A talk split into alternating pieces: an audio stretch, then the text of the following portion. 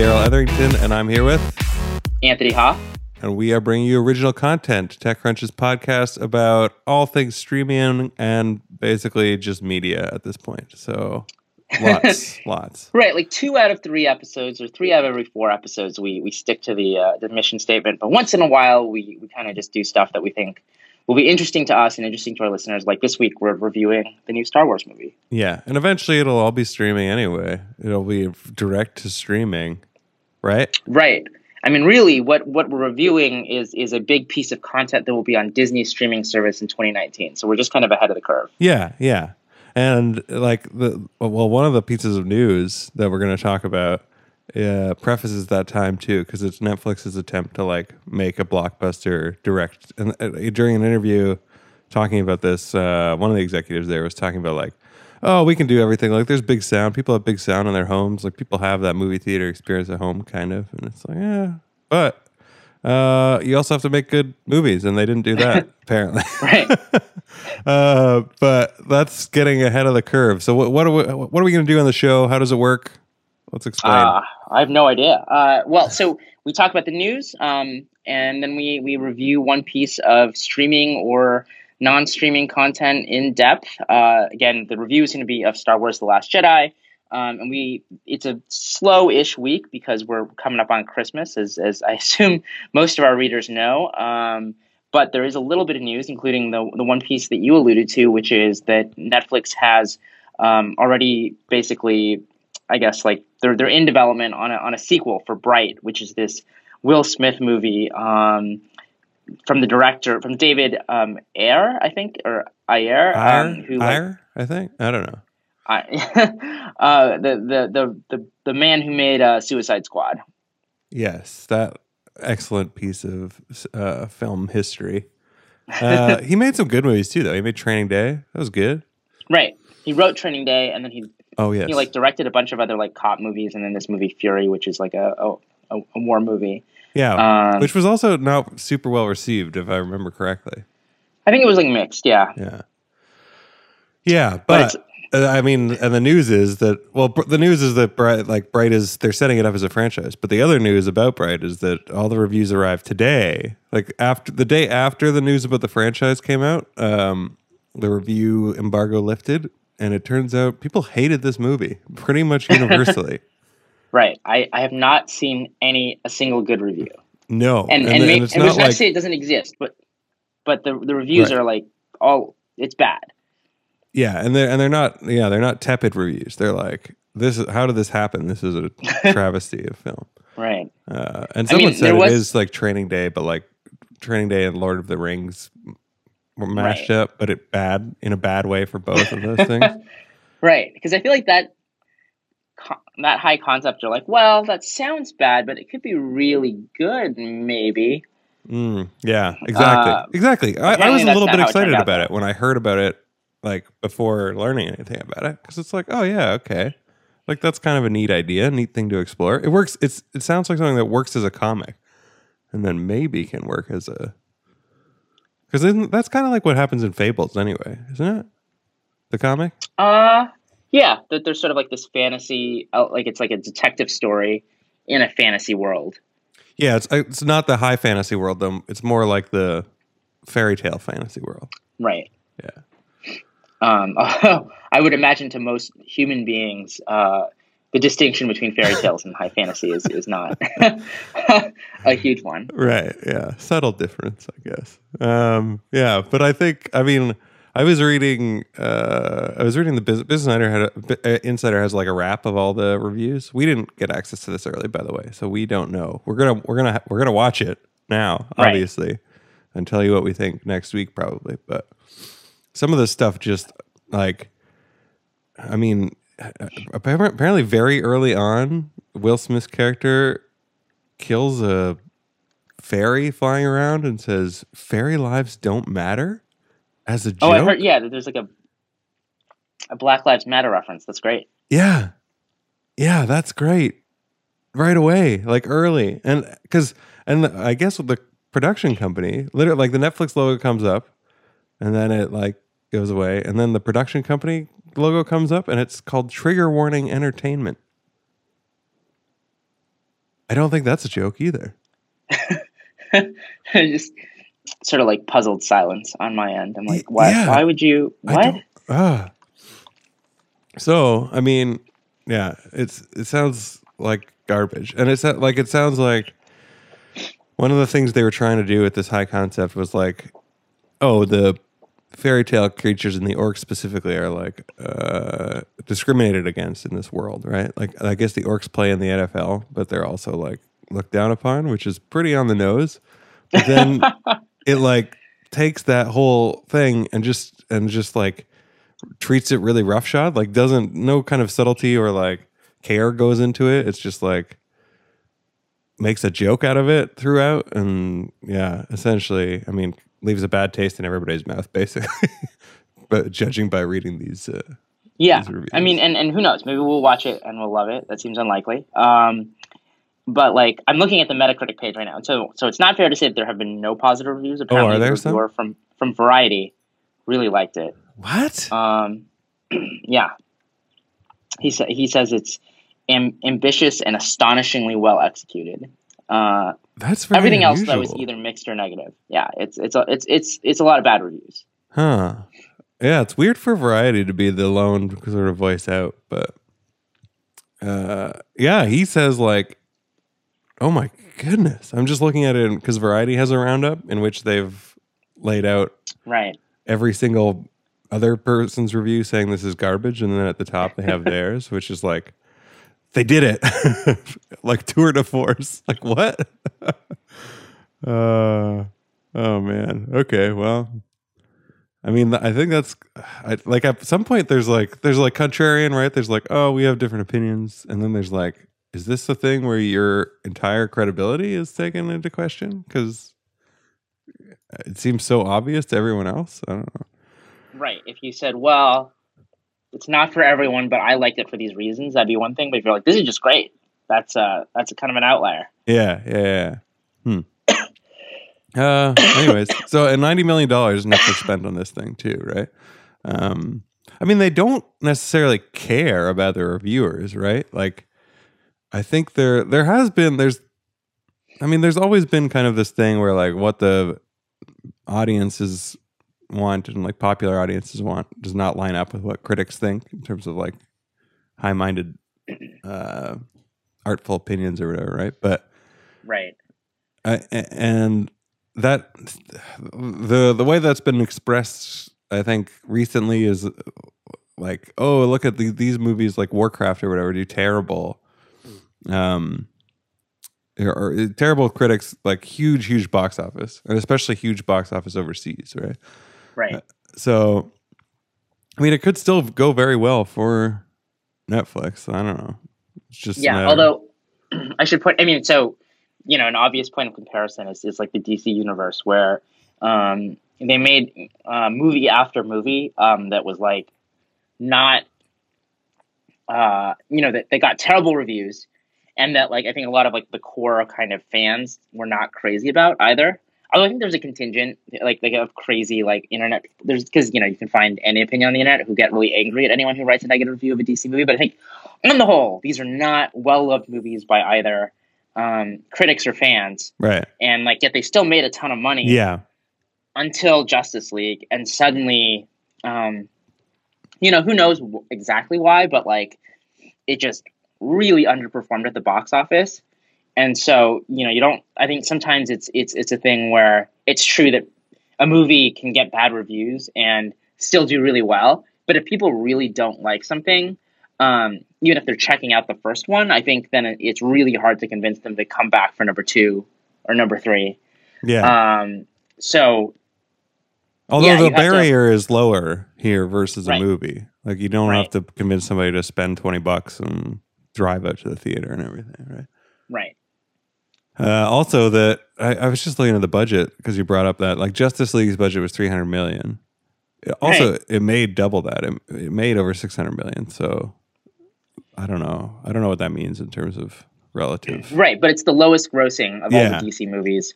Um, one of the people who it was was in charge of DC movies at Warner Brothers has already been sort of shuffled off as like to become like an independent producer. Um, so they clearly were not happy with how what what happened there. Um, Partly just because I think you know they just ended up spending so much money on it, like three hundred. That's like more. That's like got to be one of the most expensive movies of all time. Yeah, yeah, and the ratio doesn't seem great because I'm looking at Wonder Woman and that they uh, spent 150 million on that, and it grossed like 821 million so far. So I think that's a Right. good comparable, right? Right. Um, but yeah, and, but with Netflix, like they don't have to worry about that. All they have to worry about is making their money back in terms of. I mean, uh, the math must be fuzzy, but they're like like retained subscriptions or like new subscriptions uh, growth. I, I I don't honestly know what they would. They were probably looking at raw numbers on the back end of like Right, viewers, viewership. right? Um, so we'll see, but it seems it seems like they're going to go forward with the second one. Like that's it, it. Didn't really seem like there was any ambiguity about whether the second one would happen or not. Yeah, although I mean, you know, especially for a big budget thing, I think like there's like multiple milestones along the way. So they may have greenlit it in the sense that they're working on a script and they're like, you know, moving forward. But that doesn't mean three months from now the whole thing, you know, there could be a script and then like suddenly once they get to like budget negotiations and things like that, the whole thing kind of stalls. Or, or I mean, maybe it'll turn out to be one of those movies that you know critics hated but audience members uh, liked, and and and they'll and they'll make a second one. Yeah, I don't know. Yeah, and well, maybe I'm, I'm wondering if they made that decision like maybe they got an early look at Variety's review or something, and they were like, "Oh, people are gonna love this. Let's make a sequel." Uh, what did he say in in this review that uh, it's a Will Smith starring vehicle, the most satisfying of its kind since his Bad Boy days or Bad Boys days? That seems very hard to believe. well, although like I don't think it's been a great decade for Will Smith, at least, especially on the sort of blockbuster side, right? I guess that's fair. I don't think that's the spirit he intended in it, but, as, but like, yeah, I see what you mean. Um. Anyways, I am still very much. I mean, it, the reviews are so bad that I'm looking forward to seeing it. So, uh, yeah, if they were just middling, I think I would be less interested in watching. Right, exactly. Uh, that like I feel like either we're gonna like defend it and be like the lone people being like, no, this is actually not so bad, or it's gonna be terrible and we'll have a good time talking about how terrible it is. Yeah, he compares it to District Nine. That seems a very favorable comparison too.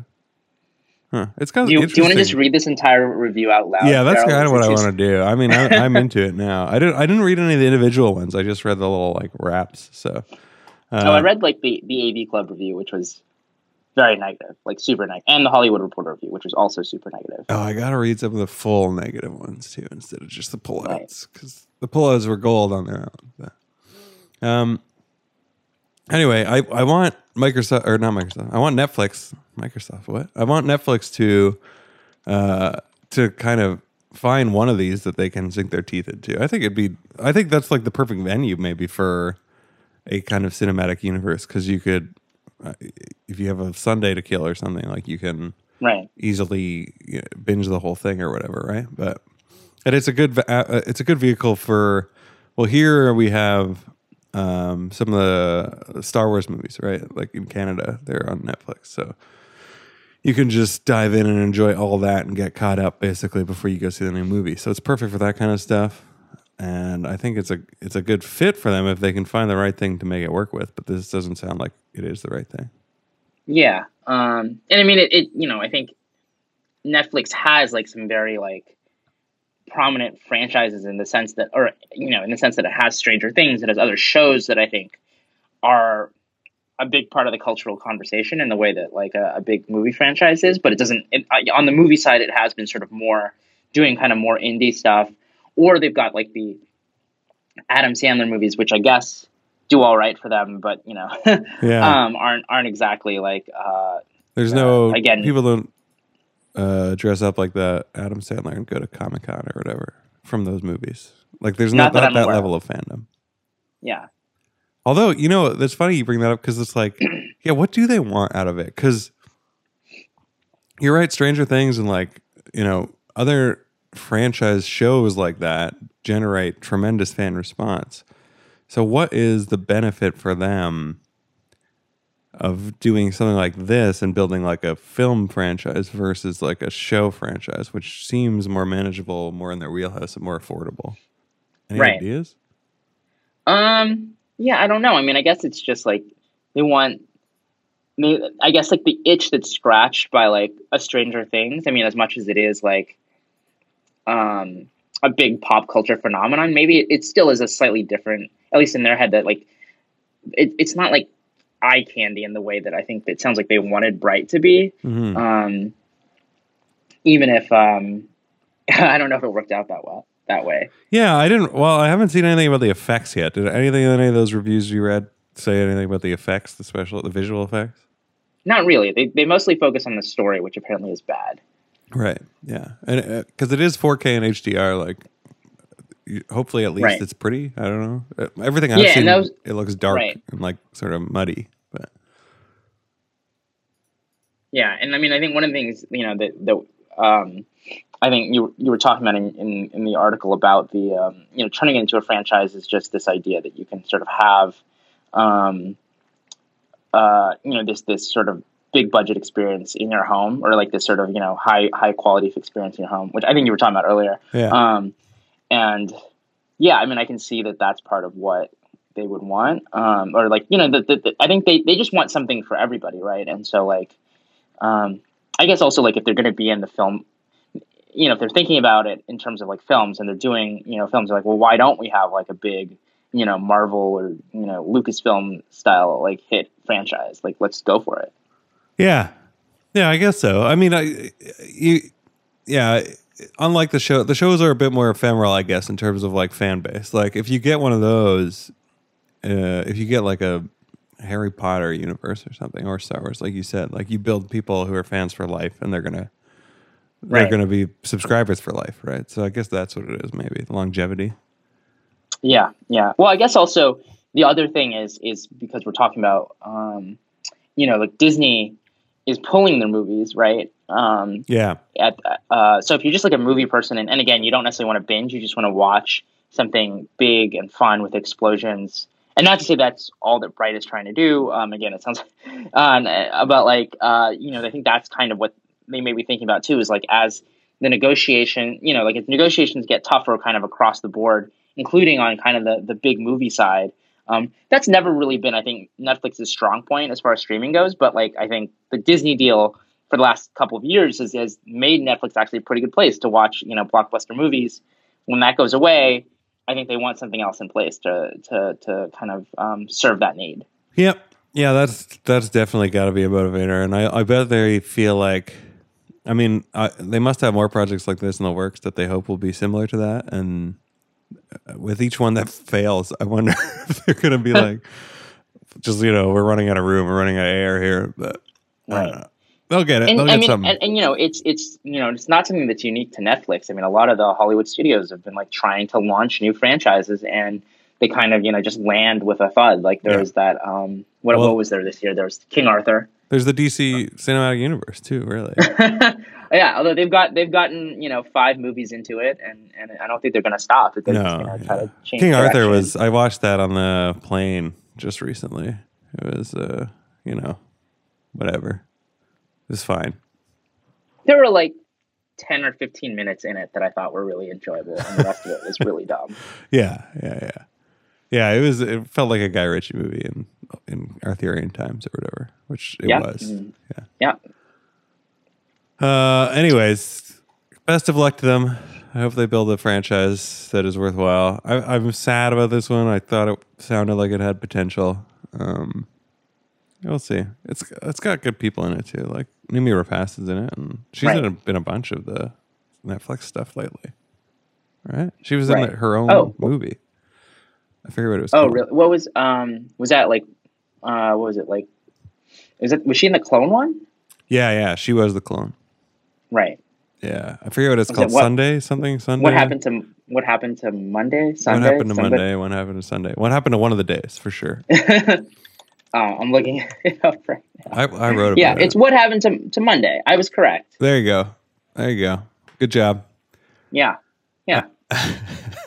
Yeah, uh, I haven't heard anything about that though since it came out. It just came up in my feed. It's weird too. Like these things, I'll hear about them and I'll even write about them for the website or whatever, and then I won't see them on Netflix. Like when I'm browsing through Netflix, right? I mean, I guess it's just what their algorithm thinks I'll watch, but that seems like a pretty good fit for me, like sci-fi action movie. thing. I don't know. I don't know how it works. It's crazy. Yeah. Uh, so should we put that behind us until we actually watch it and talk about Right. it? So, and we we will review it, and we will obviously we're co- we're gonna go in with with some preconceptions, but we're gonna, we're gonna do our best to keep an open mind. Yeah, yeah. I mean, I, I just, I'd love to side with Peter Debruge uh, at Variety. You know, it'd be great. Us against Right. the world. So he's not alone. I don't want him to be alone. no, exactly. Uh, if uh, you know, we'll see. So, but I, more promising news, I guess, is the um, news about Apple working with uh, Battlestar Galactica creator Ronald D. Moore on a new Yep. show. Which I'm, my voice is getting louder because I'm excited about it a lot. Sounds great. uh, it's also being created along with the co-creators or the executive producers, at least, of uh, Fargo. So, and then all three are going to be executive producers on this uh, on this program, straight to series. So there'll be a full series right away. Um, it's a space drama, which is great, uh, considering the source and the premise is described. Reading here from this article on TechCrunch by Sarah Perez as uh, what would have happened if the global space race had never ended.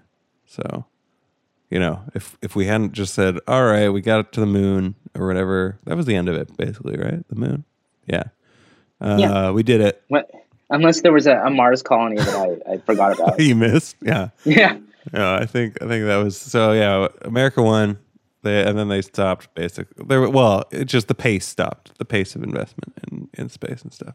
So this is imagining that didn't happen, and uh, it continued, and uh, we became, I guess, a spacefaring nation uh, or, or spacefaring planet. Um, and who knows, whatever stuff like stuff happened after that. Sounds kind of like it could become very easily the Expanse, but I mean, it's obviously not going to be the Expanse. That's already a show and a book, different. Uh, did yeah. you read that? I mean, I guess the the Expanse. yeah. Uh, I've seen uh, a few episodes of it. Oh, you haven't read the books though. eh? I haven't read the books. No. Uh, I went to a screening where they gave us all free copies of the first book, but I still haven't read it. Oh, you're bad. Me and Matt Burns are person. three books in. It's terrific. Just coincidentally, we started reading it at the same time and have continued apace. So Right. You're just identical readers. it's very weird, actually. Um, I will say he took like three weeks off and I didn't. So I'm a faster reader. Right. or you're just working less while you're technically on the job. Uh, yeah, right. Or that, whatever. Don't. Not on this Um, podcast. uh, yeah, but I, I, I'm pumped about this. I mean, it, it again, it sounds like on paper something I will really love. I, I loved Battlestar Galactica. I think I watched it through three or four times. Um, And you, I, so you so you like the ending of Battlestar? I Galactica? didn't mind the ending. I wasn't. It didn't make me so upset like it made everybody else so upset for so Right. long. I, why? What did you? How did you feel about it? Um, I didn't have like super strong feelings about it, partly because Battlestar Galactica is one of those shows where I've only seen the first and last episodes. Oh Um, boy! did you did, did you seem like you did you feel like you missed anything by not having seen the No, intervening? no, I feel good. I feel good about it. Uh, look, if they put Battlestar Galactica on Netflix, I would watch it now, but it's not. For a while, Caprica was on Netflix. But Yeah, Caprica is a very interesting show. I, I actually, in some ways, I liked it more than I liked Battlestar Galactica, but it's totally different, totally different in terms of pacing, and I think that's why Yeah. partly why I didn't do so well. It was like not made for the Battlestar Galactica audience, or didn't seem like it was to me anyway. Right.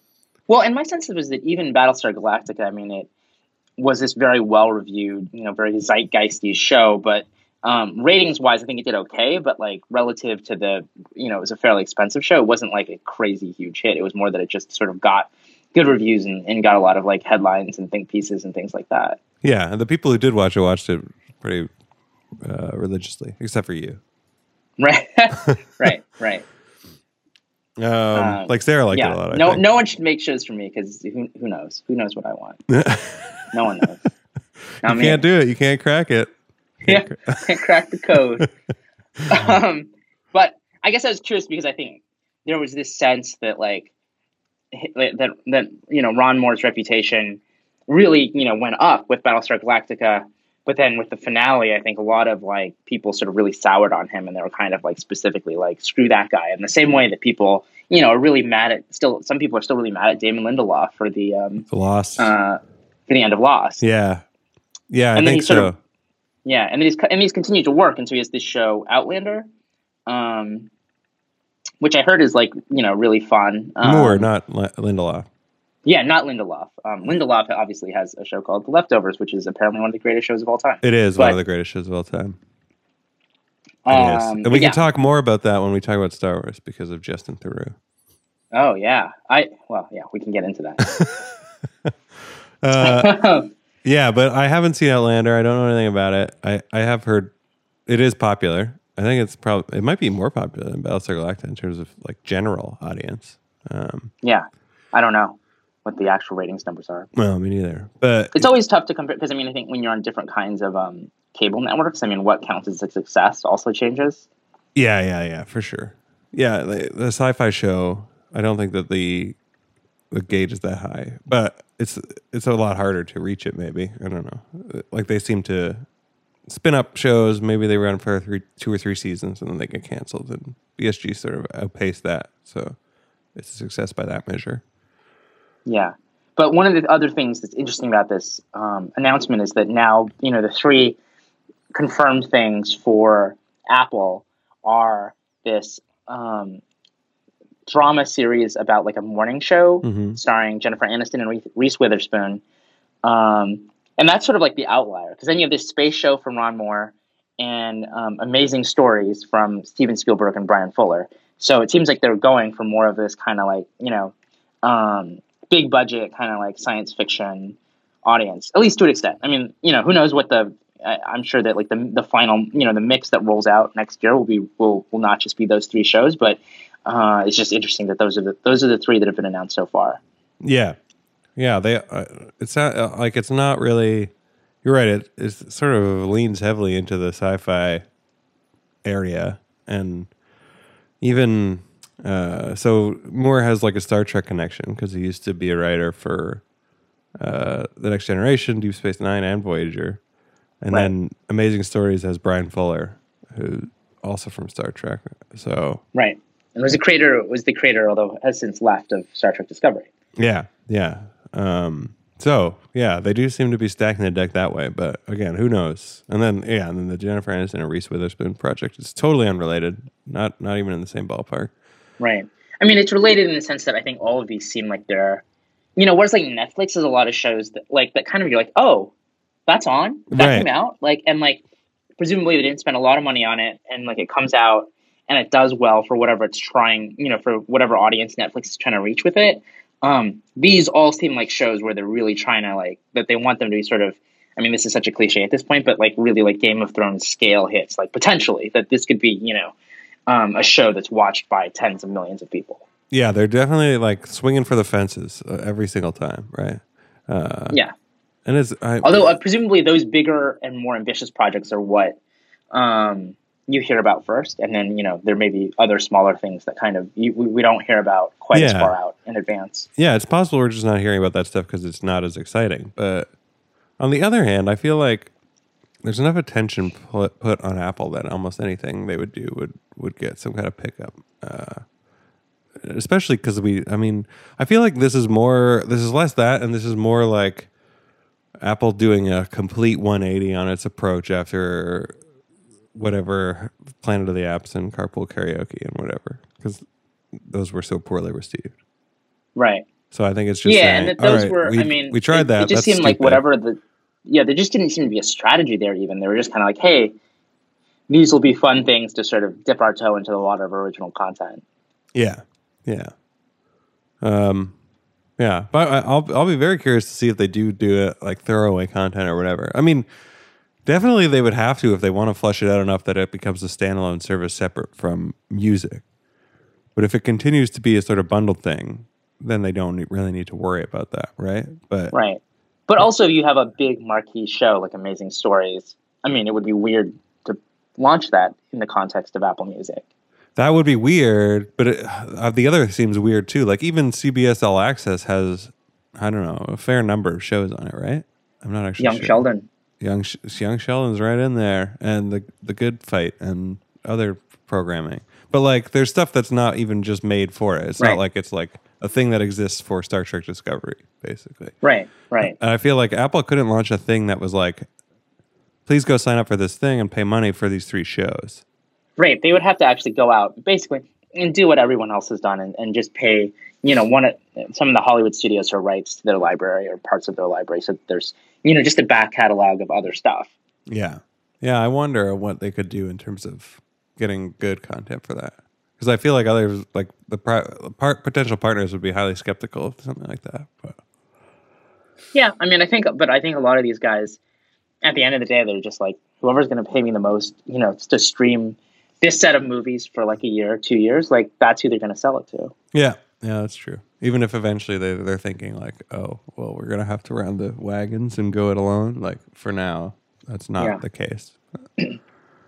Well, Yeah. not yeah, not every movie studio and TV network can, you know, succeed with just their own app. I don't. Yeah, that that seems really unsustainable. Like if if it just sort of recreates this really fragmented ecosystem. Yeah, but we're gonna get there. It's gonna be a horrible future.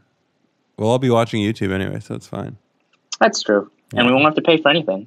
No, it'll just be like, watch me touch these bugs all the time. I only say that because that's like those are the suggestions I get on my Android TV. Like whenever I boot it up, it has like, Yeah, that's probably because you watch a lot of really weird stuff. I mean, but it keeps suggesting. I think I don't know. It's chicken and egg problem. right. I mean, this is the problem with all sort all of these like algorithmic recommendations is that sort of like once you get sort of trapped in this loop, um, it's hard to get. I mean, in this like area where it's like, oh, we only we think you're only interested in this, and then you only then of course you're only presented with those recommendations, and then you watch more of it, and then it just reinforces this perce- perception of you. yeah, exactly. So it's YouTube's fault, is what you're saying. Uh, yeah, I think that's fair. or, or it was your fault initially, but then um, once you sort of, you know, fell off that cliff, uh, YouTube just let you fall. Right, right. Yeah, it speeded it speeded my descent. Yeah. if it's possible. Uh, yeah, okay. Also, a closing note on this, or last thing I noticed from the article that Sarah wrote, that uh, Moore also worked on the Amazon series, the Philip K. Dick Yeah. miniseries, or I guess anthology series. Is it, yeah, that's the correct term. So Yeah, it's an anthology series where they're basically adapting um, Philip K. Dick short stories. yeah, so that'll be neat. We'll get a we'll get a little sneak preview there. Although it Yeah. won't be. I mean, it probably won't be anything like you know what what a coherent ongoing space drama would be like. So I don't know how useful it would be. Did, did Moore do Caprica? Do you know? I'm looking it up. right Uh, he was an executive producer, but he wasn't really the showrunner. So I don't. I mean, he, he may have It been involved. I, mean, I get the sense that it was one of the. Yeah, where he was involved, you know, putting the the concept and the pilot together, but after that, you know, probably wasn't involved on a day to day level. Yeah, yeah, that that makes sense. It, and I think they would like they. That's not what Apple would want anyway. Apple would want something that felt like an epic. Yeah, that's what the stakes were higher. I, I would say in uh, Battlestar Galactica. Although it was based on original IP, I don't even know how how closely it stuck to the to the original. Do you know? Uh, I think it was pretty different. Hmm, Um, okay. It had it basically, um, you know, took the concept and said, well, what if we did this in a much more serious way? Right. Okay. and, Uh, and I think fairly so- quickly, like there were, you know, the character names were the same, the basic setup was the same, and then I, I would be really astonished. I mean, again, I'm not an expert on the '70s show, but like nothing I've heard indicates that um, by like the second or third season they were drawing from it um, in any way. So then, uh, fair to say, you know, most of that came from all bla- blame and praise, both owing to or both deserved by uh, Ron Moore. There, right? Yeah, hmm exactly. I mean, in as much, I mean, any TV show, Right. Has other Um, people involved. But- Yeah, but uh, but it was it was you know fundamentally it was his vision. Yeah. Um, cool. So I I will watch that. It doesn't matter what reviewers think of it. I'm going to watch it, and uh, I think it's exciting. I think the more I hear about Apple's media plans, the more excited I am Right. about the potential. I mean, the one this other thing. thing though that, that I wonder about I mean, that, that they've also talked about is the idea that they really want these to be sort of all ages shows. hmm Um, I think we talked about this in a Oh, past yeah, episode. So that's that's right. the one thing that makes me a little nervous is like these are meant to be, you know, like these are meant to be like like like the kind of shows that you would see on a big network. It's not the kind of show that you would see on like an HBO. Yeah, You can, and that's really you know- worrying. Actually, now that you remind me of that, because there's not. uh, It's very very rare for a Netflix or for a network show to sort of get into that ether of like this is a really good quality show that like reviewers love and stuff. Uh, so yeah, because they, ju- they usually just have to water stuff down so much that it's like, all right, fine, this is I guess palatable, but that's probably the best thing I can say about it. So that's a, that's a little worrying. Actually, Right. Quite, quite although. I mean, it's one of those things where in theory there's no reason why you couldn't. I mean, in the same way that like a PG thirteen movie or a PG movie can't be like still really good and interesting. no, it could it's be. Just, and they don't have the worry. They're like they're not. I guess they don't have the worry of like pleasing advertisers too. Like they, right. yeah. So they don't have to make it like just pablum that people can consume mindlessly. Uh, that that's a I mean, it could thing. be. They just don't have to. yeah, but that's a different problem from making it like family friendly, right? Yeah. Um, Cool. Anyways, yeah, we'll see. And all I really want is for it to be f- included in my Apple Music subscription, and then I'll definitely watch it because it'll be free. And I'll keep my Apple Music subscription because right now I don't need it. I have a Spotify subscription, and I Oh, prefer that. Yeah, I have Spotify. I don't have an Apple Music subscription, so I have both, but there's not really any good reason why I keep the Apple Music one, and I should get rid of it. I just got rid of my Amazon Kindle Unlimited subscription because I never used that. So it's a culling. It's happening. wow. Yeah. So in, in a year, all you'll have is Spotify. Nothing but Spotify. Comixology, you're next. oh no. Although we, we keep threatening to review some of these like original Comixology series, and we still haven't done that yet. Yeah, I just I just told you I really like that one. Uh, what is it? High school high something high. You know, Wow. Yeah. No, love it. this is great. This is a good. Valiant High, Um, Valiant oh, this High. is the Valiant High. Is that what it's called? Yeah, yeah, yeah. I really liked it, even though I don't know anything about the Valiant line, which like all the characters are drawn from that. Um, but it's good. And that is all I have to say about that. all right. Should we talk about the Star War? Yeah, let's talk about it. Uh, so we'll do a quick. I think our assumption is basically that most of you who are interested in Star Wars have seen The Last Jedi at this point, possibly more than once. Mhm. Um, so we're going to do like a quick, maybe overview, spoiler free, but we'll get into spoilers fairly quickly. yeah, and I, I mean, uh, we we might as well because I, like people who are worried about spoilers of this consider like any talk about it and and value judgments one way or another spoilery. I think Right. most of the time. So yeah, we'll keep it very light, very high level, and then we'll get into spoilers. Um, so what did you think of it? Did you see it? You saw it early, right? I did. I went to a press reading, um, and yeah, I thought it was great. Um, You wrote an article was- about it. I wrote an article about it, and I said it was the best Star Wars movie since The Empire Strikes Back, which I think people say that um, about like every new Star Wars movie that they like, but I think it is genuinely true in this case. And that is uh, a spoiler free article. We recommend people that. Yeah, um, it's you know, uh, it, it- it's essentially spoiler free. I mean, if if you don't want any of the concept or my uh, you know opinions about it, uh, then it has spoilers for whether or not I think the Last Jedi is good, but um, no no big spoilers. Okay, cool. So we'll link that up uh, and feel free to go check it out. But yeah, did you see it again after that, or was that the only viewing you saw? Yeah, I've only seen it once so far. I'm you know for Christmas, I sort of assume that there's a really good chance that I'll see it with my family. Right. Okay. So How- I saw it. I saw it twice. So far, Yeah, I saw it once the first.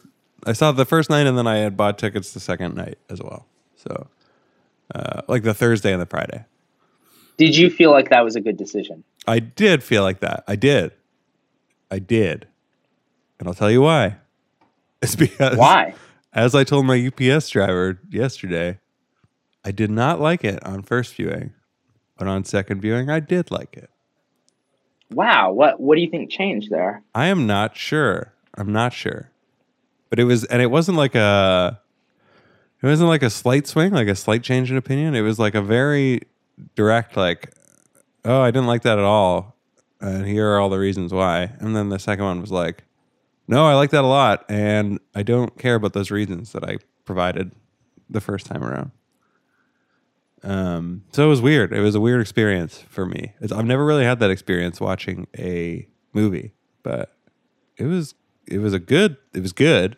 I mean, I think a lot of it was that uh, the I'm a very big fan of the series, and it was it does not treat the a lot of the sacred cows preciously. I'll say without saying anything else about it, but like, and that was a bit shocking, at least. Like going into it, I had a one type of mindset, uh, or was expecting a certain type of thing the first time around, and then like once that had been sort of dealt with and those expectations have been dealt with, I could just enjoy it for what it was, which was that second viewing.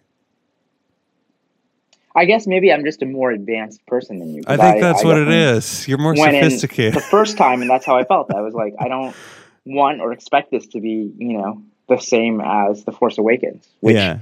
either in the sense of just being, you know, a continuation in tone and, and theme from The Force Awakens, but also in the sense that The Force Awakens, I think, was so beholden to the past movies in a lot of ways, mm-hmm. um, in ways that I think hampered it a little bit. And, and I liked that this one, I mean, it's still very much a Star Wars movie. And, and I think people sometimes, both people who like it and don't like it, exaggerate the extent to which it's different or radical or risky. Yeah. But it, with, within the range of what you can get in a Star Wars movie, I think it, it certainly is. And, and not, not to keep harping on the comparison to The Empire Strikes Back, where I don't think like, either this or The Empire Strikes Back is like a super dark or depressing movie, they feel that way in comparison to the other films.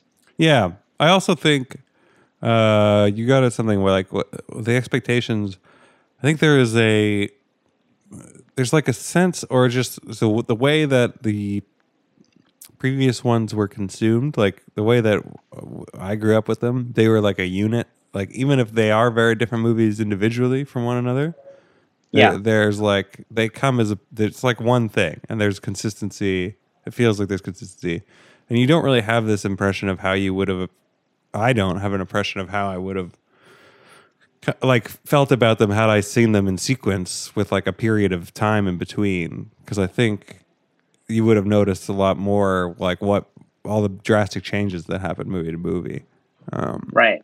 you know, yeah, that's like, interesting because like I think um, even in my memory, right? So I've I've I like saw you know two of the three prequels, um, and I saw them six years apart uh, because that's when they came out. Um, but like in my head, like it's just all one reaction to the prequels, being like, "Ugh, no thanks." Yeah, yeah, and I but have the fact, same thing with like the prequels. A very spread out period of time when they were coming out. Yeah, yeah, I know. Yeah, I, I, again, I also feel like the prequels are a little bit more there is a there's more of a through line because it was so so controlled by uh, what's his name? You know, George Lucas. George Lucas.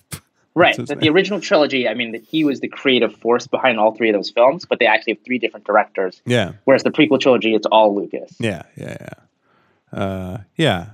There was that. I think. I mean, I part of it might have just been uh, even like I I I feel like I don't want to get too into it without getting into the spoilers though. But like, I just had, yeah, I was like paying attention to the wrong things in my first viewing, and then I sort of like let it go a bit in my second viewing, and enjoyed it more as a movie and less as a sacred object.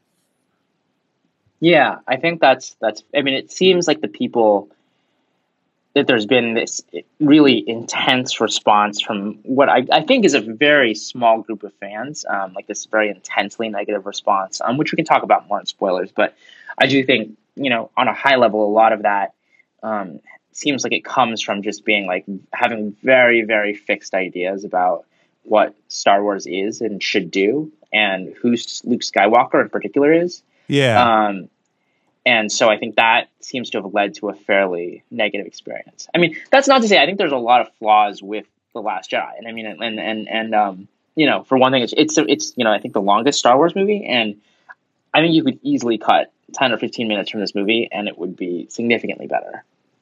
Yeah. Yeah, I agree. I think also though like uh, I was at least the way that I the things that I was latching onto were less about like the characters and the development and like so I, I agree with you on that. I agree with you like in in, in that interpretation of like the response of this small vocal group.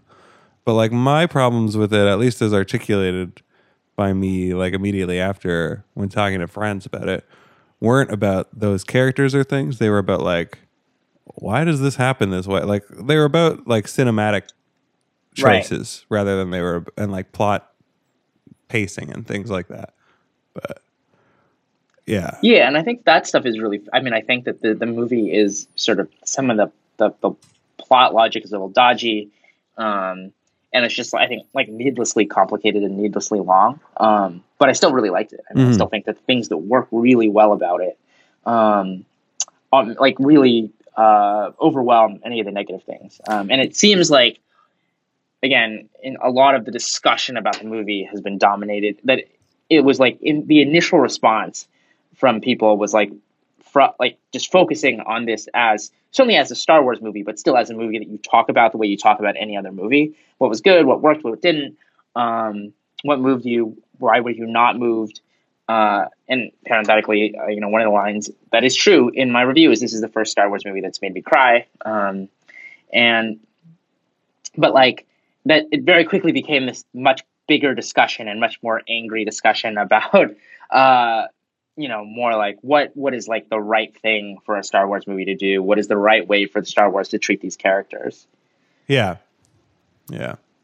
Yeah, I also uh, I I do put part, part of the blame of my like initial reaction onto the like the the critical praise ahead of time was like universally very very high. It was like extremely extremely. And I feel like that I my expectations were set very very very high as a result. So when there was like just fundamental what I felt like were storytelling flaws that like I was like, I don't understand. It was like if you, I don't know. It was like if you played a video game where like they were like, oh, it's a perfect ten, and you're like, mm, well, come on, come on now, it's not a perfect ten, obviously. Like let's just calm down. But right, and I do think like people sort of overrated it because it was, it really was trying to do something new with Star Wars. Yeah, and um, and and because the things that worked really well did work so well um, that they sort of necess- didn't necessarily pay as much attention to some of those storytelling flaws. Um, so that I agree that, that the initial response, I mean, maybe even, you know, I mean, I, I stand behind what I wrote for TechCrunch, but if, you know, that was the day after I saw it. And again, in this critic screening where everyone just went crazy for it, I mean, people were cheering the whole way through. I mean, it was, it was so clear that everyone was just like incredibly into it. And so that's really an ideal circumstance to see it in mm-hmm. versus like a normal screening.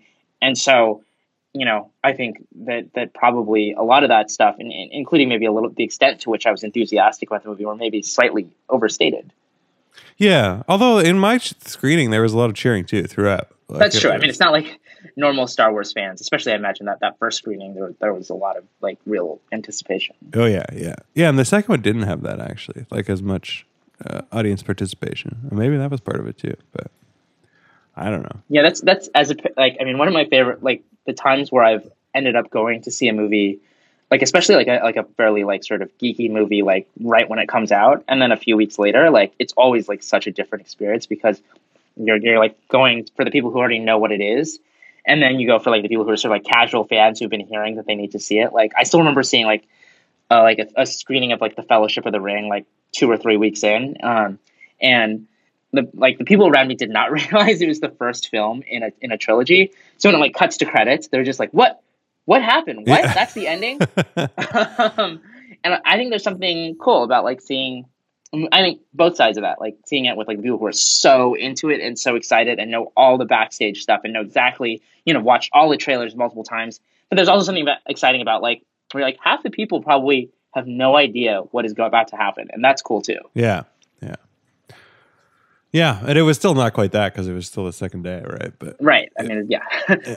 two day, two days in a row is, is, is, pretty pretty intense. It was it was like the right way to do it though, because I and honestly, the second day, so I bought tickets, uh, like when they first came out, and I bought two, even though I didn't like. My girlfriend went with me, with me the first day, but I didn't have anybody to go with the second day. But I was like, oh, I'll find somebody to go with, and I did find someone to go with, uh, fairly last minute, but. Up until that point, I was like, "Do I even want to use these tickets? Like, I don't really want to see that movie again right away." And then, uh, yeah, and I just went because this guy was like, "Oh, I'll go. I'll go. I want to go." Um, and then I was glad I did because I was like, "Why did I don't dislike this movie so much? Like, it's great. It's a great movie." So I honestly have no idea what what what's going on with the Switch. So, so basically, I think our message to, to anyone listening to this is: they've seen The Last Jedi and they didn't like it, they should just see it again. Yeah, yeah, exactly. Because this was before, like I, this was like I didn't really have enough time to go out and take the pulse of like general opinion toward it either. Like it was basically just like I didn't like this movie, huh?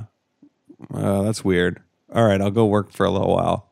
All right, I'll go watch the movie again. Oh, I like this movie. Like that was the sequence of it. So very unusual. Um, maybe on a third viewing, I'll not like it again. I don't. I don't know. Right. Just and it will it'll never like settle in the middle. It'll just go back and forth. Yeah, yeah, exactly.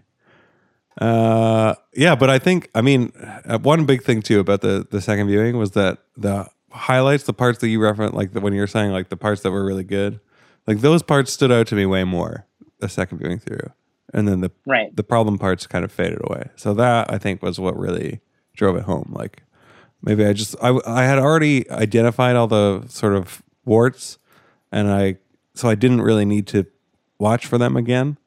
Uh, and then I was free to just enjoy it as it was. Anyways, do you want to get into spoilers? Yeah, let's let's do it. All right, let's get into So- spoilers. Yeah, if you don't want to be spoiled for the Last Jedi, you probably stopped listening already, but you should definitely stop now. Yes, yeah, there you go. Fair warning. Uh, all right, so I, I'll just say right, like the the big reason that I gave for like, oh, why didn't you like that? Like immediately afterwards, when my girlfriend asked me, I, it was like, oh, it was so so goofy in the first half of the movie. Like it was like just a knee slapper. Like oh, let's all the jokes. Like it felt super super goofy.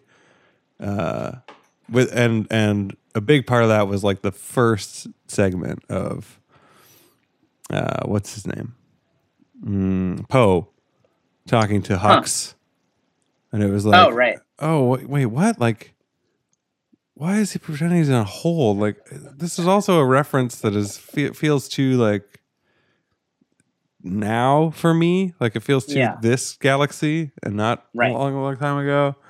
And also, this guy is in charge of the entire like navy. Like, this is too too goof troop for yeah a starting point of this film. But I don't know. So Well, it's interesting because it goes from this really funny sequence where, or at least to me, a really funny sequence of, of but like very goofy sequence, into then, um, you know, not that it wasn't funny. attack- Like I also thought it was funny, but Yeah, yeah.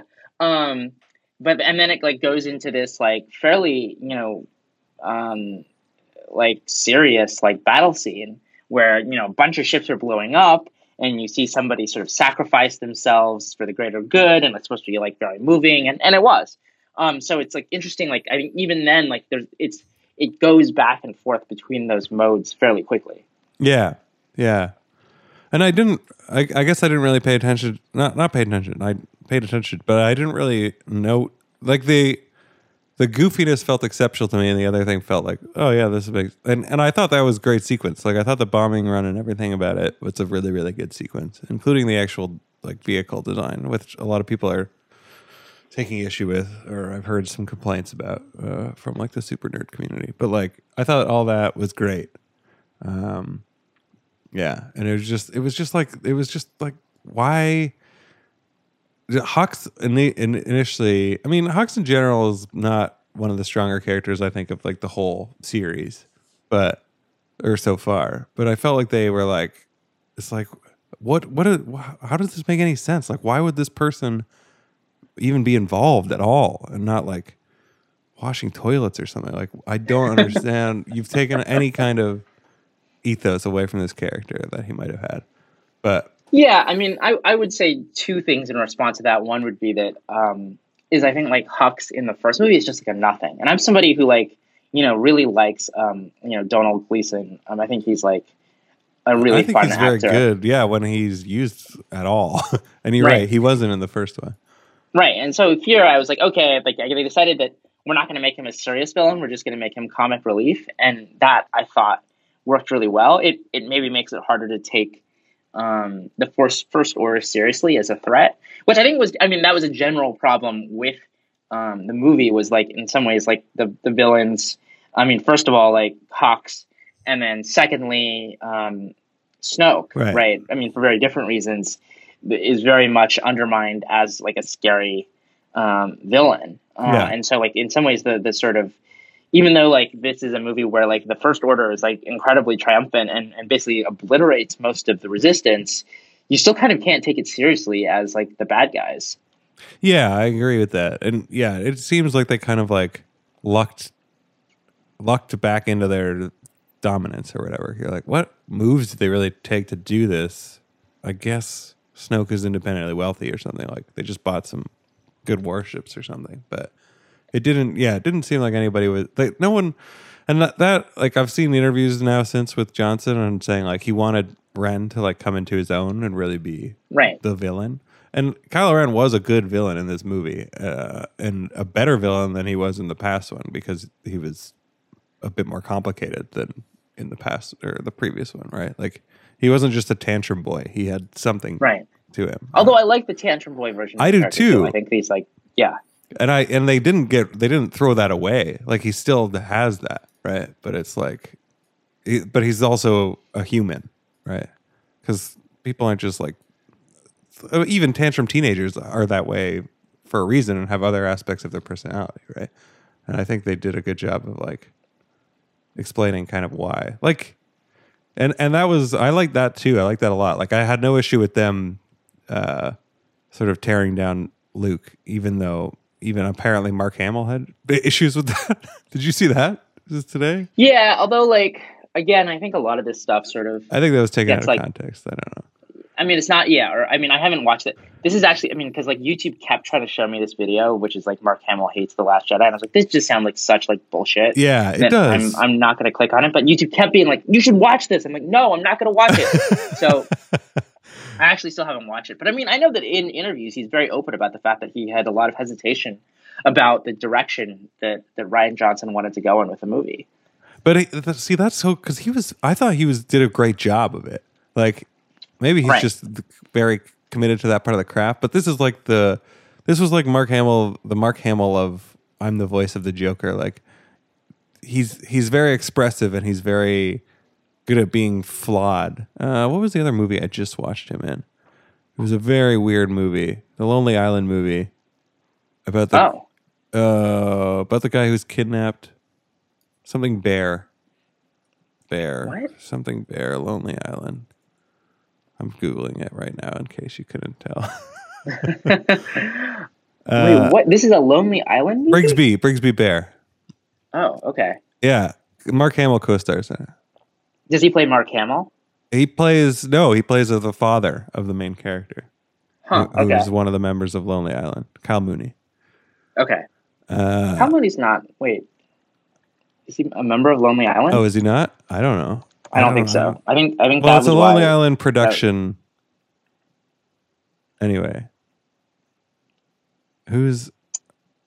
Uh, the, yeah, at the start they say like, "Oh, it's Lonely Island production, production or whatever," and then Phil Okay, Phil Lord okay. and Chris Miller are involved in it too. Okay, fair enough. Fair enough. Uh, but it's it's yeah, it's good. It's really good. Um, and Mark Hamill is in it, and it's like that to me. It, he was closer to the, this Mark Hamill from this than it was of like the Luke Skywalker one, but like not in a bad way. Like that is a good thing. Uh, yeah, I mean, I think that Mark Hamill, like even in the, um, you know, in Empire and Return of the Jedi, I think like definitely was showing like how he could sort of stretch his legs as a performer. I mean, I think um, there was you know certain limitations of just what you could do with that character who's supposed to be sort of this, you know, young idealistic guy. Like, I mean, that's never going to be the sort of like attention grabbing role that like makes somebody be like, yes, that person is a great actor. Um, but I think like he's he did a reasonable job of like sort of um, expanding the character over the, like the sequels. But I agree, he's the best thing about the, about this movie. I think. Um, yeah. He, uh, and and it's not just that he like that you can. I mean, if I had to complain about uh, the way Harrison Ford played um, Han Solo was like it just felt kind of like Harrison. I mean, I don't think it was bad, but it felt in some ways just like Harrison Ford. Yeah. I didn't necessarily see a lot of like the old Han Solo. No, um, it's, it's true. Even when they did like, there's that scene where they like appear on the bridge or whatever of the Millennium Falcon, and like right. there's some schlocky line like, "Oh, we're home again," whatever. Chewie.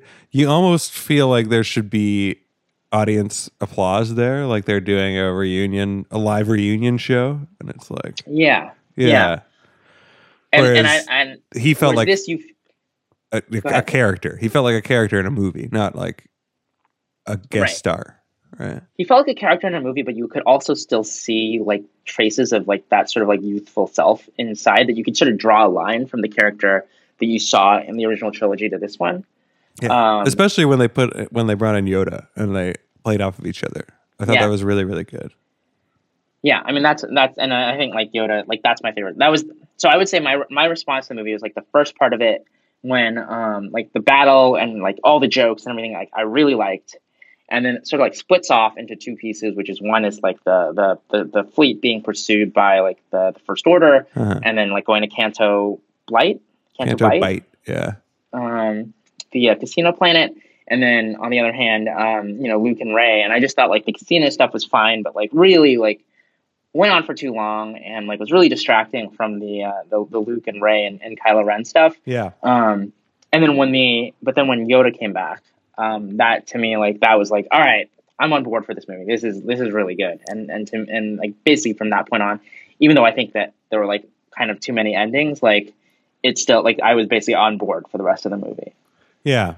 Yeah, I think that's a it's a good point about this the subplot too because I like I wasn't I wasn't crazy about that one either the side the side story I also wasn't crazy about Poe's arc which felt like okay I, yeah I guess he's got to stop being such a impetuous dude and but like I didn't really care that much. I was like come on like you, all the other characters are more interesting than this what's going on here.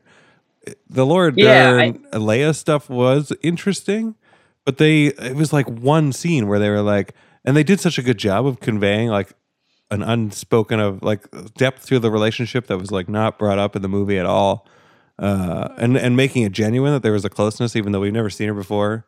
And like you know there's been a lot of movies with Leia um, yeah. uh, yeah, I thought they did a great job with that, and I wished we had seen more of that or more of her or something in a way that wasn't like, um, just like her seeming to be purposefully frustrating just to give us a red herring in the movie, right? Like where you're like, oh, she's a villain, she's an internal villain. Like, no, you did that too. Why? Like, what? Like, needlessly. Like, she's not. There's no good reason for her to be acting this way. I guess, except right. to like to teach him some humility, kind of, but not really. Like, that doesn't really come out. I don't know. It didn't. I didn't like that part. But well, it's also just sort of strange how like Leia sort of like shuffled off off stage for like a good portion of the movie. And I mean, I, I should say like by the way that I think like the treat the, the the portrayal of Leia and, and um in this one is so much better than it was in um the Force Awakens. Yeah. Where I thought like it was just like all the stuff between her and, and Han was like pretty bad. Um, here I think she's like actually great, but then she kind of disappears for like the middle of the movie. Yeah, and you know, I mean, there is a plot justification for it, but it's just still felt kind of strange that she sort of like shuffled off stage. This new character is brought on stage, and and I mean, I guess I assume part of the reason was was either that Carrie Fisher wasn't going to work that many days, or because from a plot perspective, they felt like you know it was better for um like you know, Poe wouldn't Poe, wouldn't rebel against her or something. Right. Right, except that of course we already saw Poe rebel against her in the very beginning of the movie, so it just seems weird that it seems like it would be a much more interesting conflict. Yeah. If um if it was Leia versus Poe, and they both like just have very different you know ideas about what the proper course of action is, versus like this random person who's withholding information for who knows what reason, um, and then it turns out to be justified. But it's just like all of that just seems like way like needlessly complicated. I mean, almost everything on that side of the story just feels like it's not like a bad idea. It's not like terribly executed, but it's just way more complicated than it needs to be. It's very complicated, and it it. I mean, I guess for a justifiable reason, like you said, but not no because if she had just shared the details of her plan at the beginning, um, none of the subplot wouldn't have happened. Like they Right. would have just and and they would have gotten away fine, right. right? So Yeah. and I get like I guess that had to happen narratively, but it doesn't seem justified in the script. Uh, Yeah, and it just right because like the whole thing is because they get caught. Um, that's why um, the the first order is able to figure out that there's these like little ships like flying away, and then they're basically able to wipe out yeah, half the rebellion right there. because of what's his name's Um, character, uh, Uh, Benicio del Toro. the thief. Yeah, Benicio Yeah. del Toro. Also he did not need that stutter. He didn't need that. That was I stupid. couldn't tell if it was meant to be like a fake stutter or a real stutter. It was so confusing. It was very confusing. What do you mean a real stutter? I mean, in the sense Oh. that I like was he just was that just to put on like Was the he putting it on character to doesn't make- actually stutter, but he's just messing with But The other why? characters. That's awful. That's so. Uh, it was a really weak decision. It made me angry because I felt yeah, like and I mean, otherwise well, I he would just have would been. rather have like spent time with the Justin Theroux character. That's the real thing. That was my real complaint. Is that they gave me they they teased me into thinking Justin Theroux is going to be in the movie, and he seemed delightful from what little we right, saw like basically him. playing like James Bond or something. Yes, but like a weird French. Was he French or something? He had some kind of accent. Well, he had a pencil mustache too. yeah, yeah, and it was awesome. And I honestly, I mean, me and my girlfriend both love uh, the leftovers, so I turned to her and I was like, "It's Theroux, he's there," and we were very excited. And then they were like, "Oh yeah, that was just a cameo, tricked you. Now it's uh, Benicio going th- th- th- th-" like, come on." We didn't need that. Why is he mocking like that? Like it doesn't make any sense. Ugh, yeah, that was. I mean, and, and. Benicio del Toro is a very charismatic actor. I didn't like resent the, t- you know, but it was just like as a character, it just didn't work. It just didn't go anywhere. No, I mean, I again, I thought Benicio del Toro did a good job overall. It's just I didn't make any sense for him to have that tick. Uh, it just felt it felt like a fake thing. It felt like, oh, he's doing a weird fake tick for the purposes of acting, and that's all I could think about. Because otherwise, he was great. Everything else about him was great. Every time he did that, Yeah. it popped me out of it. So and like that character and that and that motivation and what he like imparts on the other characters and his interactions with Finn all use, useful. Although I feel like they should have done a little bit more explicit like hey remember Finn is like basically not a human. Like he needs building up. He's he is essentially empty uh because of his past right? Like that was a big part of the first movie. And I felt like here they were like nope we know who he is now. Kind of. But they hinted at it with that and I I guess they just didn't have time. They were two and a half hours right? Right, and and he was. I mean, I think yeah, of, of all the char- of all the characters, returning characters, I think he was sort of the one who sort of was like the worst served in this movie, and just didn't really have much to do. Yeah. Um, but no, he did get the his first scene with Rose, where where like he's like sneaking out, but he doesn't Yeah, that was to admit it, and she, it was very good. Yeah. Um, but the rest of it, he's just kind of there. Yeah, yeah, exactly. Uh, I also didn't think they did her enough justice too. Like they gave her a fair amount, but I don't know. It seemed kind of both of them seemed kind of like poorly done by in terms of the uh, time allotted them and stuff. Yeah, I I, I think that's fair. Um, Again, Right. there was a lot to pack in. Like it was a challenge, right? I think Right. it, it is the longest movie, right? Longest Star Wars movie Right. to date. Right, but a lot of it is just sort of like plot sort of machinations rather than real character stuff. Yeah, Especially on that side of the story. I mean, on on the um, Rey and, and Kylo Ren, I don't think that part of the movie is perfect either. But like, that's basically all character stuff. There's Yeah. like very little plot for like, and I think that was great. I mean, I think it really benefited from that. I think so too. I think you're right. I think what, what they could have done, uh, you know, it's always weird to backseat direct or whatever, but uh, my Alexa just went off. But they could have, uh, like, cut the complexity of that side plot and then they would have given people more time to develop, right? Like they they didn't really even need I mean I, I guess they had to go somewhere else. Like destinations are a key part, but like if they had just had to stay on that ship and kind of work out ship based means to keep the fleet at bay, like the the first order fleet, uh, just to buy them some more time, right? Then they would have had more time to just interact and right. I don't know, focus on the character development. But Yeah. Yeah. Um, they could have done away with the wild horses uh, extended Oh, extended chase but that's is- like I a, mean, that's like a just- thing. That's a Star Wars thing. You have to put in a goofy uh, extended CG monster uh, portion in the movie, right?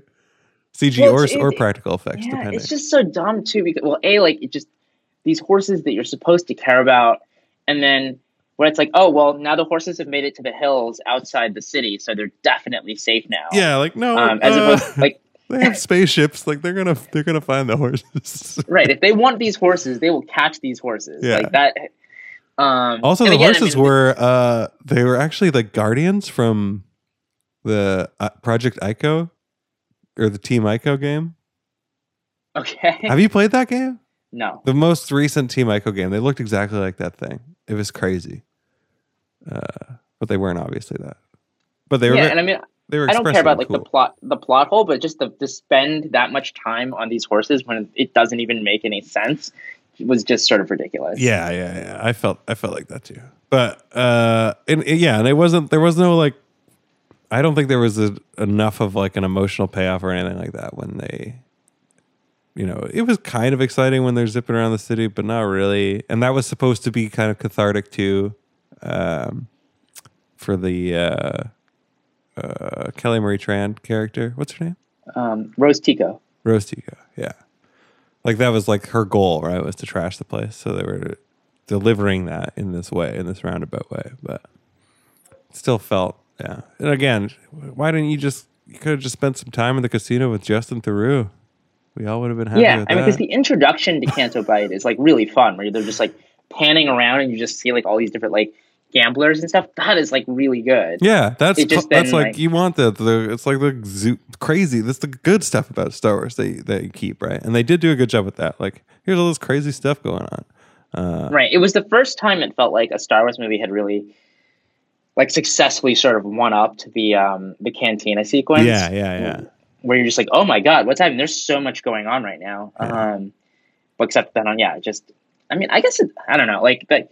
I don't know that like we spend that much time on it, but it just felt really long. And then especially when mixed in with like the fact that all the stuff with Poe is like just keeps going on, and and yeah, I mean none of it is like terrible, Right. but like it just you know it, it just did not need to be that long and complicated. yeah, it felt it felt it felt like loose and kind of like unfocused or whatever. And and yeah, especially when it's in contrast to the to the Rey uh Rey Kylo Ren and Luke stuff, which is very focused, very tight, right? And very Um, good. How, yeah, how did you feel about the the whole scene with with um, well, I guess there's the two things that sort of happen in rapid succession. One is sort of the, the death of Snoke, Mhm. and then the revelation of um, that uh, you know that Rey's parents, at least according to to, to Kylo Ren, um, were basically nobody. Um, and, and it seemed like two things in a row where like these things had been sort of built up to be like this very big deal, yeah. and then they were sort of, you know, um, in, I think in some ways like sort of deliberately anticlimactic. Yeah, I think that was another thing where it took the second viewing to make that to make that not even okay, but like good because it was the first viewing. It was again. I I think it's just a lot of expectations. It's just like a lot of like what I've invested in this uh series and like what I my expectations of it, my sort of like feelings around it and stuff that I'm not even realizing that I have built up around it. Like um you know like it's like there's a there's a form or like a like in the way that the you know it's for something to be a homeric epic it has to have like a feast uh, uh sea journey a battle you know like all these things that actually have to be in place in order for like a classicist to call something an epic right um I had a, I had a, a a kind of set of that, which I wasn't even probably really conscious of. Where like, oh, these need to be like the heroes need to be of like significant birth. They need to have this like uh, monumental villain who is, you know, has a uh, origin and a justification and all that stuff. And they kind of just cut the rug out from under you, which at first was like, uh, yeah, a shock to the senses, I guess. But then on second viewing, it was like, oh, that's great. That's actually great that they do that. It felt it felt freeing more the the second time around. Yeah, I think one thing I didn't love was like the fact that we. I, it seems obvious to me that, or at least very likely to me that JJ. That It seemed like the, the the Force Awakens was going in one direction about Rey's parentage, and this movie sort of took it in a different, but in a different direction because it was building it up so much. Or if if that's what, and and certainly what Rian Johnson has said in interviews is like they did not hand him an answer. They just said, "Hey, this is our movie. You make your movie now, and and you know whatever you want to happen, essentially, you can do with it." Yeah, Um, which which still seems crazy to me that like they were just like we said, you know, but uh, as, yeah. as- It doesn't seem like. I mean, from all the stuff that you hear about, like Kathleen Kennedy being like, "No, that's not how you make this movie. This is how you make this movie." That seems very unlikely. But again, yeah, Yeah. that's what I that's what I heard as well. So And then, although somebody pointed out, I mean, J.J. Abrams is also the person who made the pilot to Lost, which I think at this point everyone sort of knows definitively. I was asked a bunch of questions and then figured Yeah. out the answers later on. yeah, yeah, that's true. Uh, um, but like, so it just like I almost I like the idea that Rey doesn't have special parents and is not you know a Skywalker. Um, I just don't think that like you needed to like then draw out that question for two movies. Mm. That you could have just said that in a much more definitive way at the beginning of the first one, and then kind of just moved on from there. Maybe I mean I don't know. I guess there's something to be said for like her character arc where she just wants so badly to come from like a special family and then to have it revealed, which uh, you know that that implicitly she knew all along that that she didn't yeah, yeah. It's is a, interesting. but it's a narrative thing that doesn't work unless you are taking into consideration audience expectations, right? Like it's like Yeah. that's not a plot point that works in a in a trilogy where it's uh, it's acontextual to like a Star Wars thing. Like take away the Star Wars point, it doesn't make sense to to go for two movies talking about some kind of like vague origin of the parents and then say you're nothing, you come from nobody. That doesn't make any sense. It only makes Yeah. sense in the in the context of this is a Skywalker trilogy about a Skywalker family and like they are great storied family with this long history and blah blah blah. So in and in that way cuz like um I know there was an interview with Johnson where he was talking about like I w- I wasn't going out of my way to like frustrate fan theories. Like I wasn't really reading or paying attention to fan theories. But like at the same time, you're making a movie that is a Star Wars movie and you're aware of the Star Wars context and that's driving some of your narrative decisions, right? And that one Right. was that. So cuz I like it too and I like the idea that I like the idea that like uh, in terms of movies in general, like it, it's like a good message to be like, oh, well, like the hero doesn't have to come from anywhere, but like that's that's not a new message itself. It's just new to the series. So it, it yeah, it felt very much like this is a thing that is a response to people's expectations of this movie, and and therefore maybe a little stunty, I guess. Does that make yeah. sense? Um, yeah. It's like I think it was the right decision. I just don't think like the execution of it was was necessarily great. Yeah, yeah. But again, you're right because it probably wasn't intended that way. It was like the the right way to do it would have been to just do away with it in the first movie if that was your intent the whole way through. But Right. Or and like yeah, even if like if or if you were going to reveal if you wanted to like make it a question, then make it a question at the beginning of the movie, reveal at the end of the first movie, not have it sort of this question that's been lingering for, you know, 2 years and that people have come up with all these theories for. yeah, yeah. Well, and it could still go the Um, other way, I guess, right? Because who knows? Yeah, that's right. I mean, I, I know at least one friend of mine texted me and said that, that he and his uh, fiance have a standing bet about whether or not you know it's you're going to find out a different answer in the in the third one. Right. And who who's in, who's directing that now? It's J.J. Abrams. Right. Yeah, yeah. He's returning. Um, well, he's co-writing it with Chris Terrio, who won an Academy Award for writing Argo, and then wrote um, Batman v Superman and Justice League. So I mean, obviously he's he's a great writer. Argo was good though. Argo was fine. It was uh, I I was cranky. I mean, Maybe the Canadians will come the in. They'll be, like, Rey, you're Canadian all along. the thing about Argo is that that I mean I'm, I, I can't believe that I even remember or care about this, but like Argo, like that script beat out um, the script for Lincoln, which I think was like I mean Lincoln was like I thought like a I mean had like some typical Steven Spielberg problems, but like like it seemed so obvious to me that Lincoln was a million times better written than Argo was. So I was sort of annoyed that he won an Oscar for that too, but Yeah. that's neither here nor there. The I never is- saw Lincoln, so I can't I can't comment one way or the other. But Yeah. should I watch it? Canadian. Yeah, it's great. It's Okay. really good. And also because, you know, it's Daniel Day Lewis. Like it's you know, it's now will have been his second to last movie. Oh yeah, he retired, right?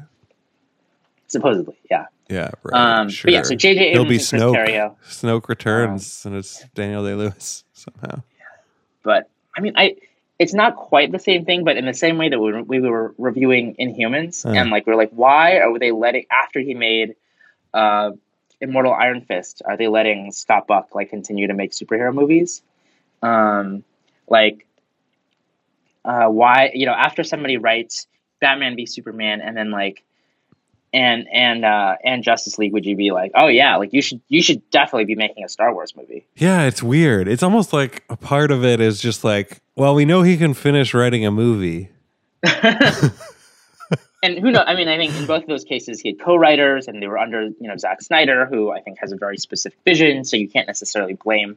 And I actually kind of like um, Justice League, and I think that Still haven't Batman seen it. versus Super Batman v Superman is so bad that like it's, but it's like bad in like really unique ways that make it work kind of worth watching anyway. But I mean, but neither of those are like movies that I would watch and say that writer should get a lot more work Yeah, yeah. Yeah. And not or not even more work. I mean, I'm, again, he he may be a great writer, but it's like that he should get this incredible. Of course, the next thing he should do is this incredibly high profile assignment. Right. Well, maybe. uh, Do you think he was like picked by uh, Abrams specifically? Yeah, I assume so. That they probably like went in um, together and like you know we're like pitching it, and uh, or maybe that like I mean he maybe he went in with a pitch for like the the for a story idea for the third movie. And then you know they were they were at this point that point like oh, oh shit we got to get J.J. Abrams to direct this Mm-hmm. um, because like we don't because like all of our other directors are falling through and we know he can do it so yeah. Well, like he's. What has he said about this movie? Uh, I don't think he said much publicly Okay. that I'm aware of. Because I'd be curious to see if he just goes like, if it's like, um, oh, like like on MasterChef or something, where they're like, all right, you guys have to do a blind tag team for this dish or whatever, and the person at the end just comes back and it's like, oh, I'm just going to make what I intended to make to begin with. I don't care that they've that they've started something else. Like I was doing a souffle and then they started doing sushi. I'm going to make it Right. sushi souffle. Uh, so you know, will he go back to his original? Because I mean, I, I think at the very least he must have had rough endpoints in place for some of these plots that he created. Again, you, you would think so, but, but, But I then mean, who again-? We know who it is. Yeah. Uh, true. True. Maybe they'll just go back in time and then they'll be in Star Trek somehow. Maybe, yeah, maybe by the time the next one comes out, um, Disney will have acquired Paramount, and so they'll they'll find a way to uh, incorporate the Star Trek characters in Yeah. as well. Yeah, sounds good. Um, okay, so w- going back to, to the Last Jedi, Hmm. what how did you feel about overall like the treatment of Luke Skywalker and, and, and also his death? No, I liked it. I think they did a. I think that was well done. I I did not feel disappointed by that. I didn't. I've seen I've seen some of the screeds since. Even when I didn't like it, I never felt like, oh, what a waste of that character or anything like that. That was not one of my issues with it. I thought that was fair and, uh, like I almost almost deserved. Like I don't know. I I thought it was great. I thought it was good how. I, I actually think it was like pretty true. You were talking about his character development through the original series, right? But I like Yeah. that he uh, th- this this posits kind of that he never really lost a lot of the stuff that he the problems that he had in the original one. Um, maybe he buried them down and he like, you know, he tried to deal with them in a broader way, but he's still like, he was still uh, impatient ultimately. He was still kind of like I don't know, whiny in a lot of ways. And I think he still had that here. So I liked it. I don't know.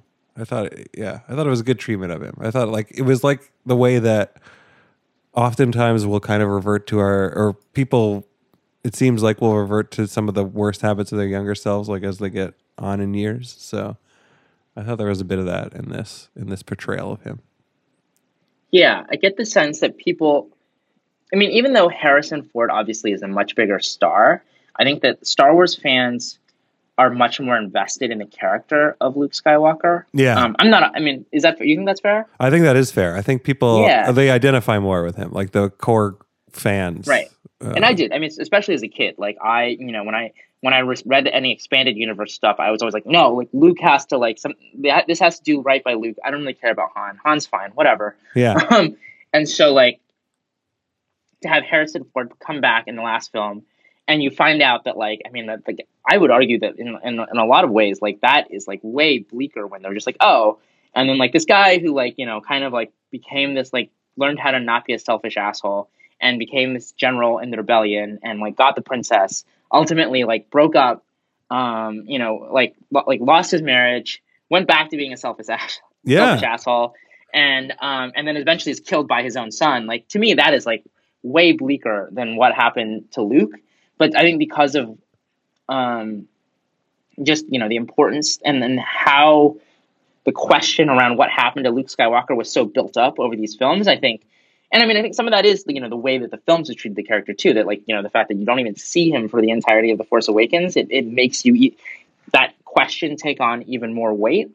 Um but i think like that's like to me like this was a lot more satisfying like felt like a much more satisfying mix of like well yes like the, like the, like a lot of really like dark stuff happened in the intervening years but like he was able to sort of find himself again and go out in a blaze of glory rather than just sort of uh, you know and, and and like treating it like with that sort of like weight that i that i wanted to see it tr- uh, treated with even if you don't get to see like him be like there's definitely a part of me that wishes that the ending of this movie was like Luke Skywalker coming out and like just being like the most badass Jedi in the world right. and like waving his hand and all the like you know like all the different walkers like collapse and he just like cuts people down with his like lightsaber like that would have been fun but like what they had instead which is like he, he does something dramatic um and then but like isn't like necessarily like just unstoppable and infallible i thought was like really well done Yeah, I thought so too. I think also he, um,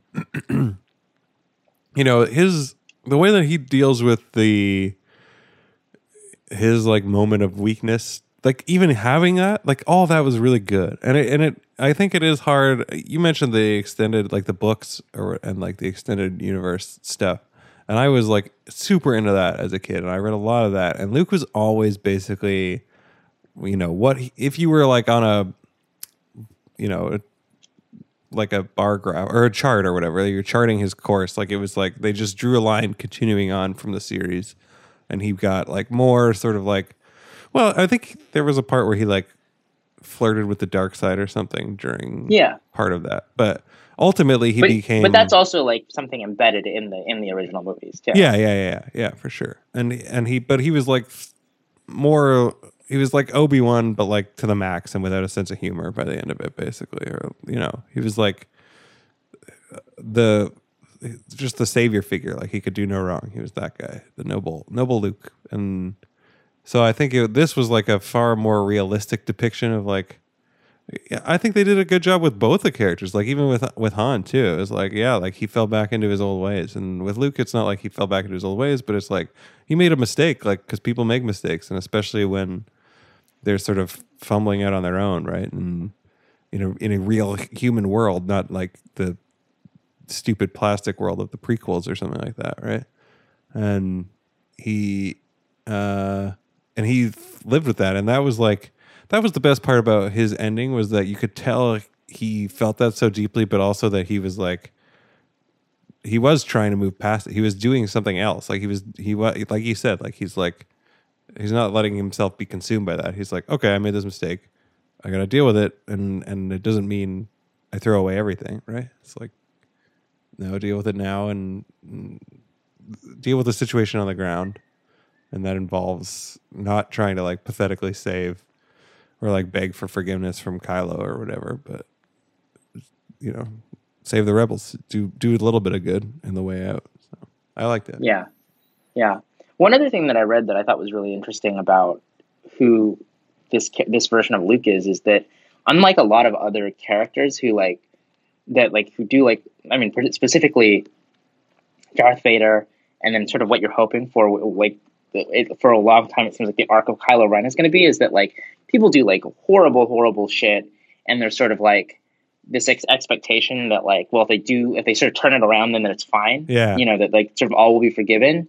And like like like Luke Skywalker in some ways is like the opposite of that where he's like basically you know been heroic and done the right thing for almost all of his life but he made this sort of one terrible mistake where he um, considered killing um, Kylo, you know, uh, Ben, uh, Ben, and and is like you know haunted by guilt for it. Um, and and I think in another way that that sort of makes him also like you know, really different and and sort of uniquely heroic in that universe. Yeah, yeah, I think so. Uh, yeah. So all those complaints about his treatment, I think, are stupid and bad and wrong. Yeah, I mean, I understand the disappointment, but like, I mean, this is yeah, just to like touch briefly on this backlash. I mean, it's I think there's a lot of reasons to not like the movie. Um, I think like getting so angry that you're demanding that, that it be removed from the canon um, is both a um, yeah, yeah. a real like misunderstanding of like how like what is likely to happen um, here, um, but like just also like just it's just so silly and and I I think probably like the extent to which there are actually a lot of people who feel that way is probably being overstated because the in, the the internet makes every sort of like loud minority seem larger than it really is. Right.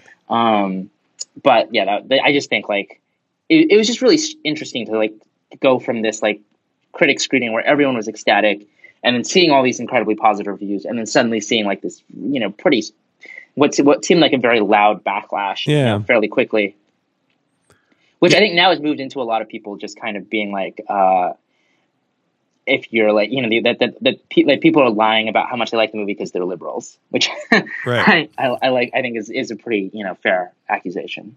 Yeah, yeah, I do. It's like it's very weird. It's a weird thing because it's again like a thing where I, typically around Star Wars uh, in general, I just try to avoid as much as possible like the internet and internet reaction to them uh, right away because it's like I I like to do it like myself. I just like to enjoy it, right? I'd rather not have the static. Um, so yeah, it's really weird having this kind of experience of it, and then also having it like inevitably I have to go back to the internet. The internet is like the number one thing that I do basically uh, all the time. So you know you're and then you're thrown back into this conversation. You're like, oh, this is like so freaking messy and complicated now, and it's it's really hard to suss out like what what is the actual feeling about this and what's going on, and then yeah, the the complaints like that are like, wait, did I do I like it or did I just feel like I should like it because uh, people told me I liked it and initially I didn't like it. And I'm like, it's it's really overly complicated for something that is basically just like, oh wait, this is a movie. I saw it probably I was like just not in a good headspace to see it. I was like right. just back from vacation or something, but uh, and and work in Berlin, so I was like jet lagged and whatever. But it's it's it's really yeah, it's uh, it's it's more than I want um, uh, to deal with at this. But I think in the end, it's like you know, it's a movie, and it was a entertaining movie, and people need to chill out. But right, and obviously, like as two guys who host a podcast where we talk about movies and TV for like several hours every week. It's not to say that you can't talk about it. No, yeah, yeah. Like feel strongly, but like this sort of like there's feel strongly, and then there's start a petition to have it removed, struck from right. history. I don't know what you're like. what is your end goal there? But like removed from official canon. What is that even like? What I get. okay. Which I mean, that's that's what like um, the door that Disney opened by like sure. explicitly saying the expanded universe wasn't part of canon. As opposed to like, if you just made a movie that like didn't acknowledge the expanded universe, no one would have like cared. Everyone would have like been like, no, we understand that these books, in the same way that if you read a Star Trek novel, you understand that like they may make another movie that completely invalidates this novel. Yeah, like n- yeah, like yeah. none of the, the the movies are beholden to this.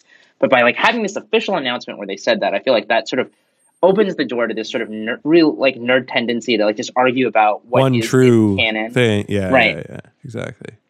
and only the things that I agree with can be allowed into canon. I mean, it's just it's very silly. Yes, it is. Uh, what about porgs? Total- Porgs. That's a real switch. But I've been curious about you, how you feel about porgs. Uh, I, yeah, I, I thought they were great. they were in the movie for a lot less than I thought they would be, given how much attention they got ahead of time. Uh, But that's true of like Star Wars in general, right? Like if you heard about like Boba Fett and then you watch um Right. Empire Strikes Back and Return of the Jedi, you'd be like, wait, what? That that was the guy. yeah, like, that guy who was the movie stands like, there, 10 and then they and then he and then he gets bumped into the eating thing. like that's all he does. Yeah, right. Um, it's So funny because I thought I there was more more porg than I thought Oh, there was really? going to be. But I, I also didn't mind. I like them. I like the porgs. I bought a animatronic porg for myself. I, I think the other thing I really liked fi- finding out was apparently there's some sort of like indigenous bird on the Oh island yeah, where they shot the the the Rey and Luke stuff, or at least some of the exteriors for the Rey and Luke stuff. And so part of the reason they had porgs was just to hide these birds. yeah. There was there were puffins, and they and they they had they like just modified them, or like in the really uh, wide shots, they're like you know it just looks like a porg, but they're right. yeah. Or they just kept the puffins in there, and, and, and our eyes just see porgs. I don't yeah, know. exactly. Yeah. Um, but it, yeah, I, I, I like them too. I thought, I thought the one thing that was like, I just didn't understand why they didn't make the, the cooked one that Chewie is making look more like a cooked bird Right, it was less like a obviously piece like- of plastic. Right. It was like just a like um prop, you know, roast chicken. yeah, like just get a real roast chicken and it would be fine. Like a small one. Uh, there was a couple moments like that. Oh, when Luke is like carrying the big weird fish that he's speared. And Oh, it's like, yeah. why is he carrying that fish pillow? Why isn't he carrying a real fish or that large plastic fish? Like, I guess the uh, it it is part of the like, you know, Yoda being a practical effect, like being a puppet, was also obvious but good. Like I appreciated Right. that. It was terrific. Yeah. Yeah, and I think a, a lot of that was also kind of coming from that same spirit of a thing, where it's like, listen, this doesn't need to be photorealistic. It's it's it never was. It never has been. Right. So Yeah. And I would say one of the other thing that I loved on on that front, even more than the porgs, was the um, the other aliens on on the uh, on, on, the, island, island, who are like you know taking care of the, uh, the yeah. And they just basically exist to like cast like side eye at Yeah, yeah. to like destroy something. they exist to be So- exasperated. Right. They're so good. I love that. they are good. They're still world weary, and It's like, wait a minute, but these are like the only two people Right. seen. They're they're introduced. The way they're introduced is sort of random, where you're kind of like, wait, they're not alone on this Yeah, island. right, Everything yeah. else we've seen suggests that they're alone on this island, and then suddenly there's this whole other population. Yeah. But once you once they're there, they're like really funny. Yeah, they are. They are. Also, the milk be- milk beast is uh that was a that was a, quite a scene. Like when Luke just like in his beard, drinking it down. well, and he like just like stares at her. Yeah, yeah. like, yeah, Yeah, yeah. You want some? I thought that was the most Mark Hamill moment of the of the movie. Possibly, it felt like it was him being genuinely gleeful uh, in the way that he sort of seems to to be on Twitter and stuff. Right. Uh, that- I mean, also, again, she looks away from it. I felt that was a weird moment of shame. Like, I'm sorry to the thing. Well, it's just like I don't want to see this. Is Yeah, a very personal thing, and I don't want to. Be, I don't want any part of this. Yeah. It was good though. That's the thing. Like those movement, even you know, the stuff that I thought was like super overly goofy on first viewing was also just genuinely amusing. So I didn't, I didn't mind it that much the second time around.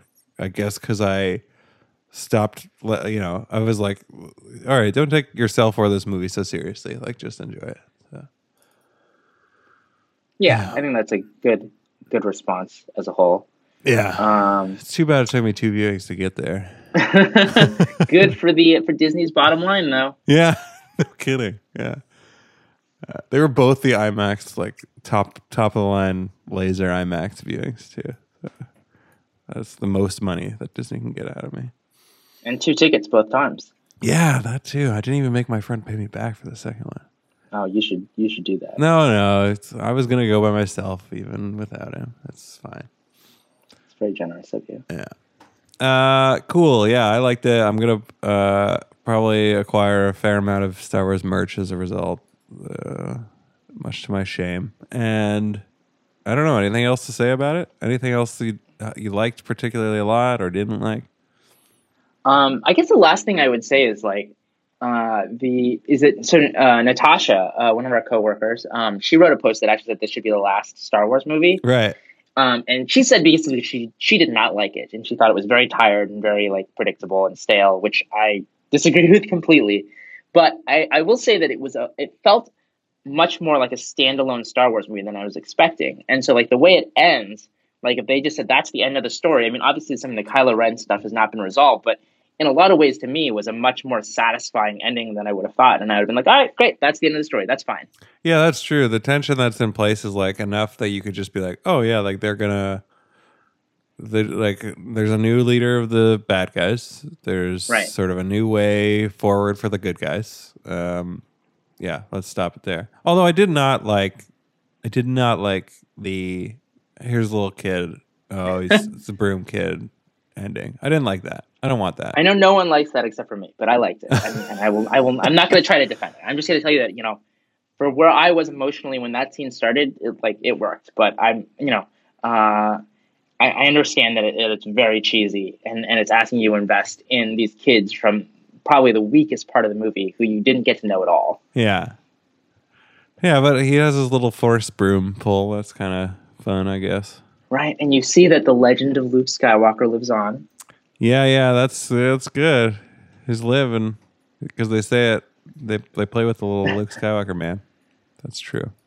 I don't know. It was I think for me it also I think it was a fine of, like- scene. I just uh, Yeah. you know, it's a weird place to end.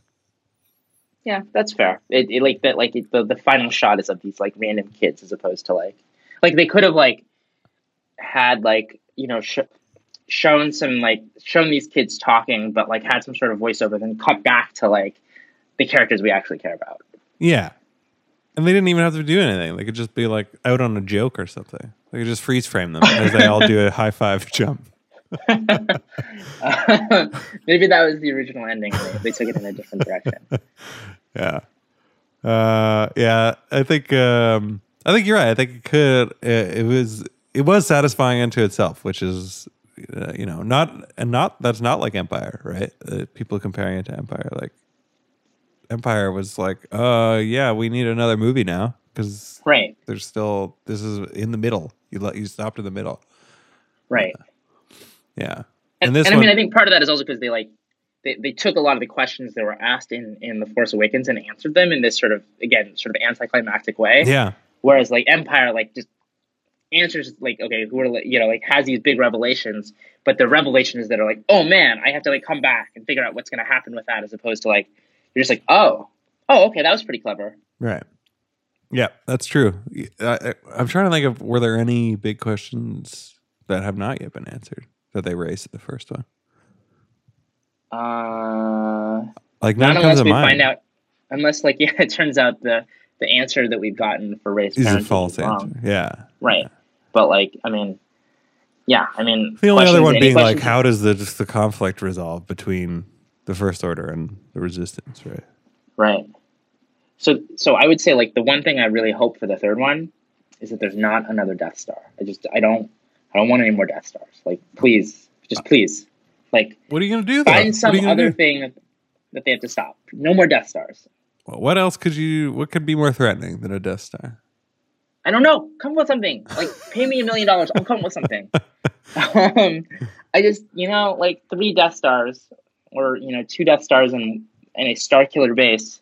It's it's too much. It doesn't even have much. to be that threatening, though. Honestly, like that's the thing. Like it could just be the stakes are pretty high here. It's like if they don't, if this one ship doesn't survive, there's essentially no more active rebellion. That's a pretty. That's Right. high stakes without threatening entire planets.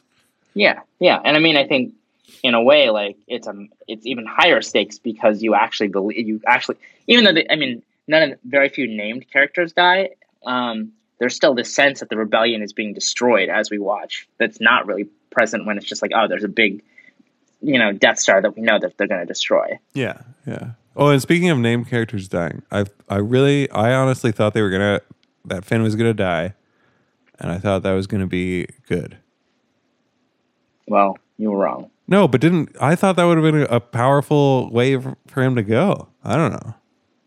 Yeah, yeah. Uh, I guess because he had such a minor role in the movie, I, I, I like sort of assumed that like uh, you can't kill him off when when he has has had so little to do in this movie. Like you got to kill. If you killed him off, it's going to be like the end of the third one. Yeah.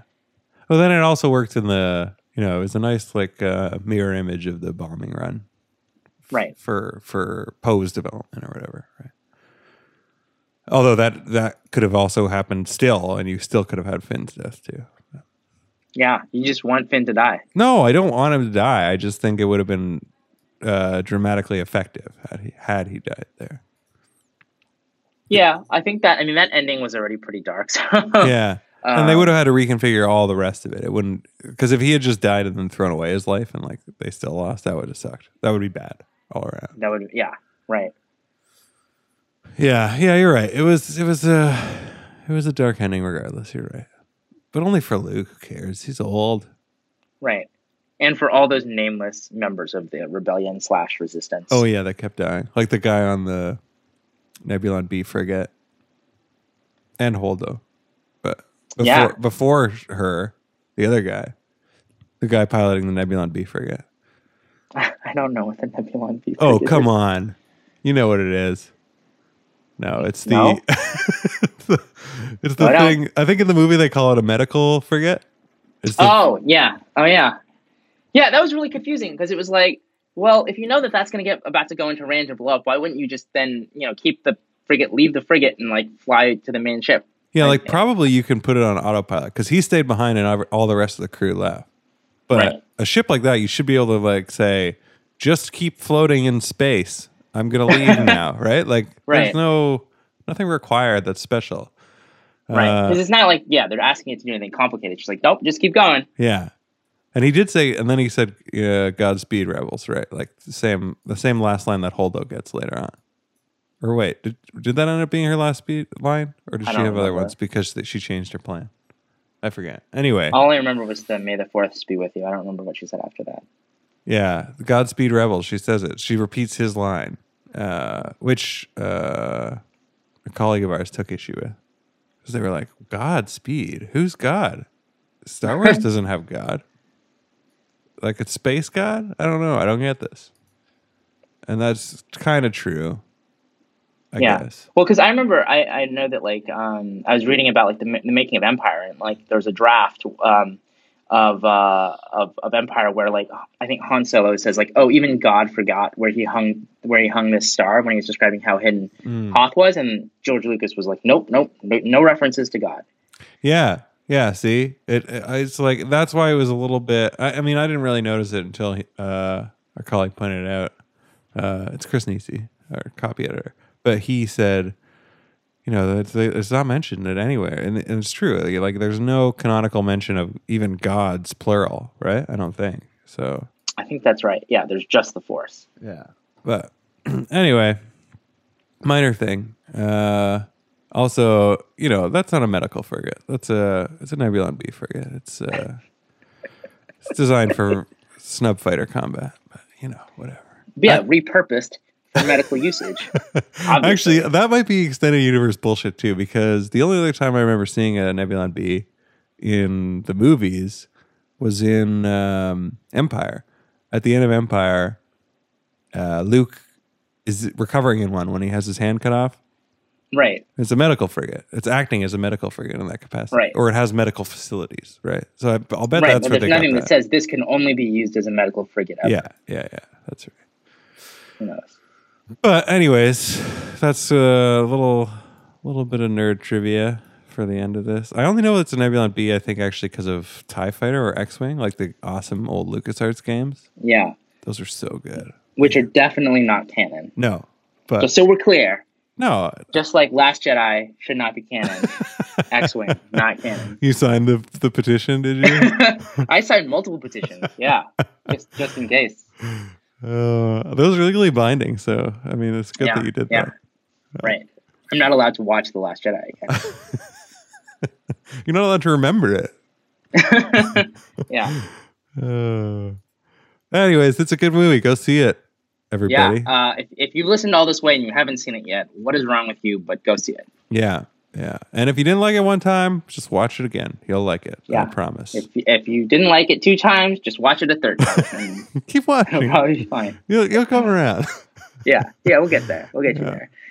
Um, all right. Should we wrap this up? yeah, because it's a long one. This is a long one. Um, thank you, everyone, for listening. Um, if you are enjoying this um, incredibly long discussion of Star Wars, please subscribe on Apple Podcasts, leave us a review, and uh, come back next week when we tell you how much we liked Bright. yeah, we're just gonna. I mean, I think it's safe to say right away that there's no chance we won't like it. So come back Yeah. and hear our praise. And uh, we will see you maybe after the holidays, though. After that, right? Might take yeah, some, we'll figure it. might I take I'm some not time. sure, but yeah, I'm I'm I'm around, so you Oh. know, whatever. Well, maybe we won't. We're here for you, listener. Anything could happen. Anything could happen. Okay, bye-bye. Bye.